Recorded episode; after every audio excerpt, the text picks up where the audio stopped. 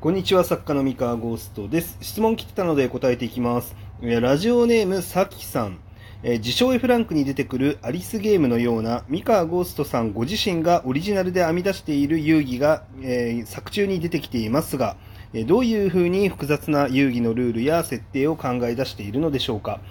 えー自称 F ランクお兄お兄様が本当に本当に大好きです。えー差し支えなければ自称 F ランクの裏話などあれば、えーお話ししてほしいです。ということで、さきさんお便りありがとうございます。こちら答えていきます。えオリジナルゲームをどうやって考えてるかですね。えっ、と、まあ、アリスゲームがお好きということで、アリスゲームの、え話をしますと、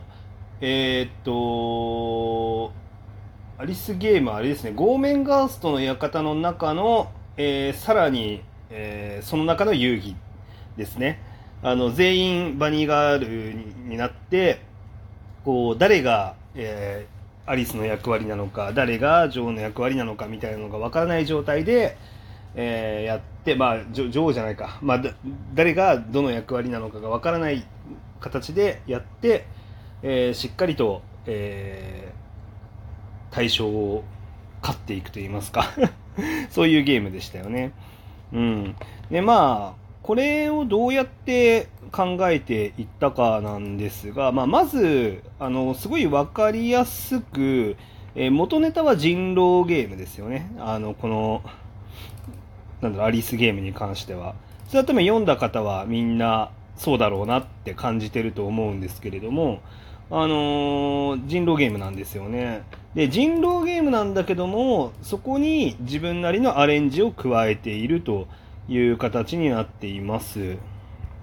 で、ただ、ただの人狼ゲームなのかっていうと、それまた全然違くて、まあ、ただの人狼ゲームだった場合は、本当に村人の役割とか、狼の役割、狂信者の役割、守護者の役割、えーみたいな感じでですね、あの、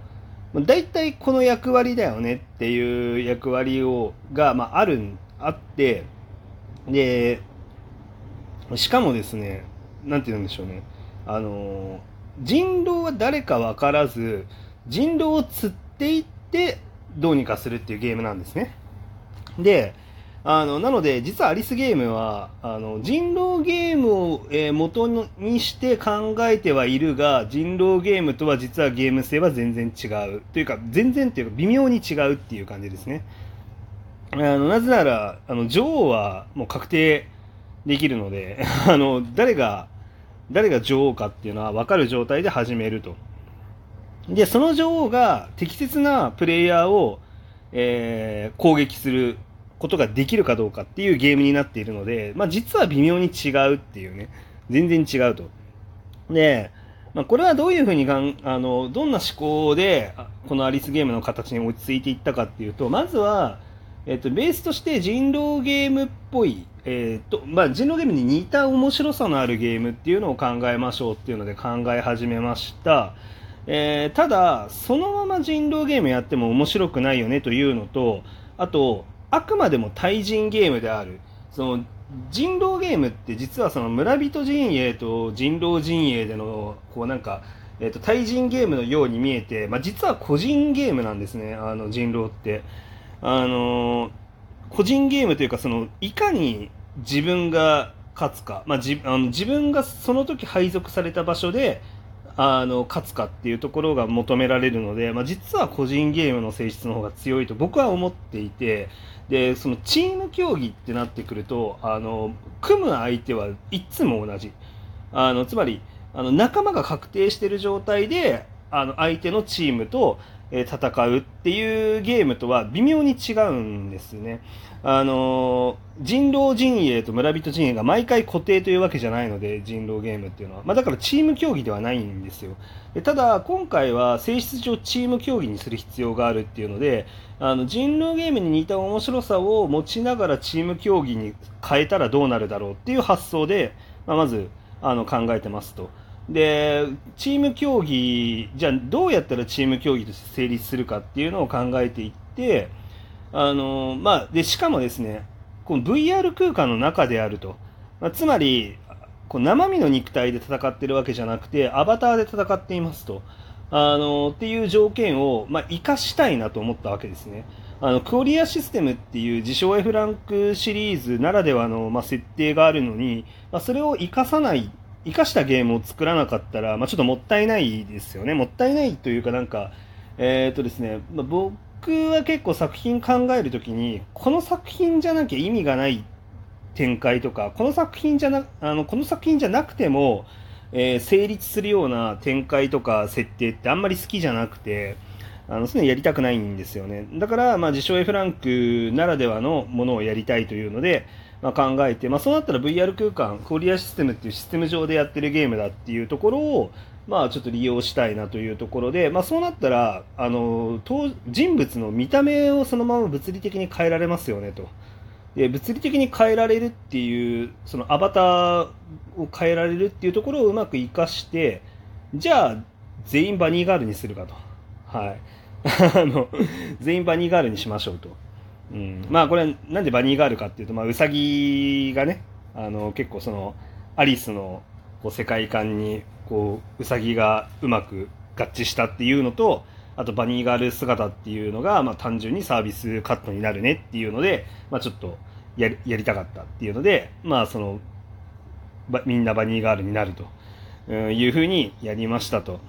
で、まあ、これはもう物理ゲームだと絶対にできないやつ、そのアバターの見た目が変わ変わるっていう、その VR 空間ならではの、あのー、設定というか、うん。まあ、それで、まあ、ちょっとやらせてもらいましたと。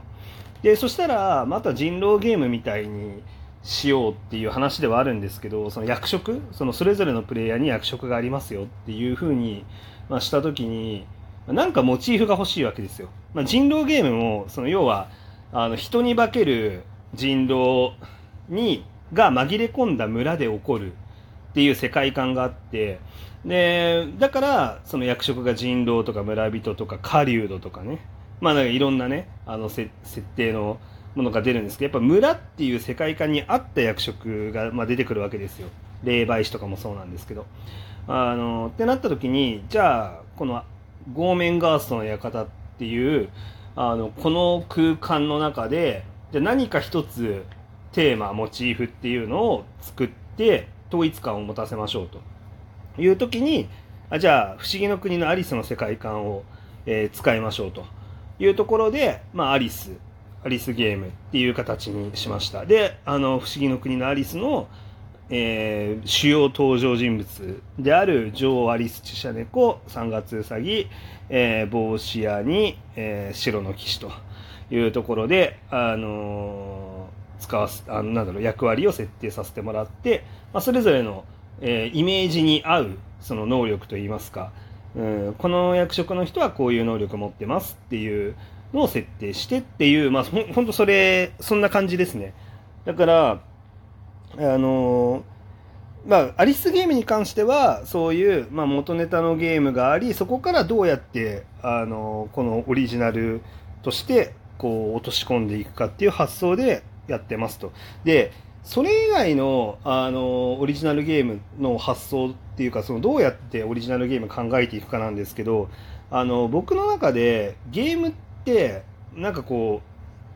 その本質の部分っていうんですかね、その、こう、抽象化していくと、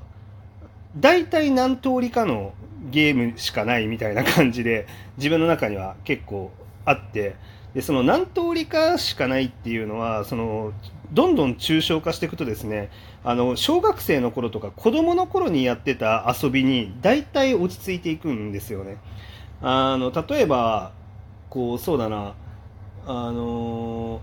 じゃんけんですね。あの、じゃんけんって、まあ、一定の確率で勝ったり負けたりする、まあ、3択を選んで勝ちを目指すっていう、まあ、この選択肢のゲームなんですよ。一つを選び取るゲーム。まあ、これも、まあ、そのゲームの本質だなって思っていて、実はそのじゃんけんって、あの、ポーカーとかを抽象化していくとじゃんけんに落ち着くと僕は思っていて、まあ、結局、何を捨てて何を残しますっていう選択肢のゲームなんですよね。で、まあ、もっと言うと、格ゲーとかもそうなんですけど、相手が何を入力した時にこっちが何を入力していれば勝てるかみたいなところで、あの、実はその選択肢のゲームになっていたりとかするわけなんですよね。あので、まあ、こういう選択肢のゲームとか、まあ、あとはそのなんだろうな、えー、条件をクリア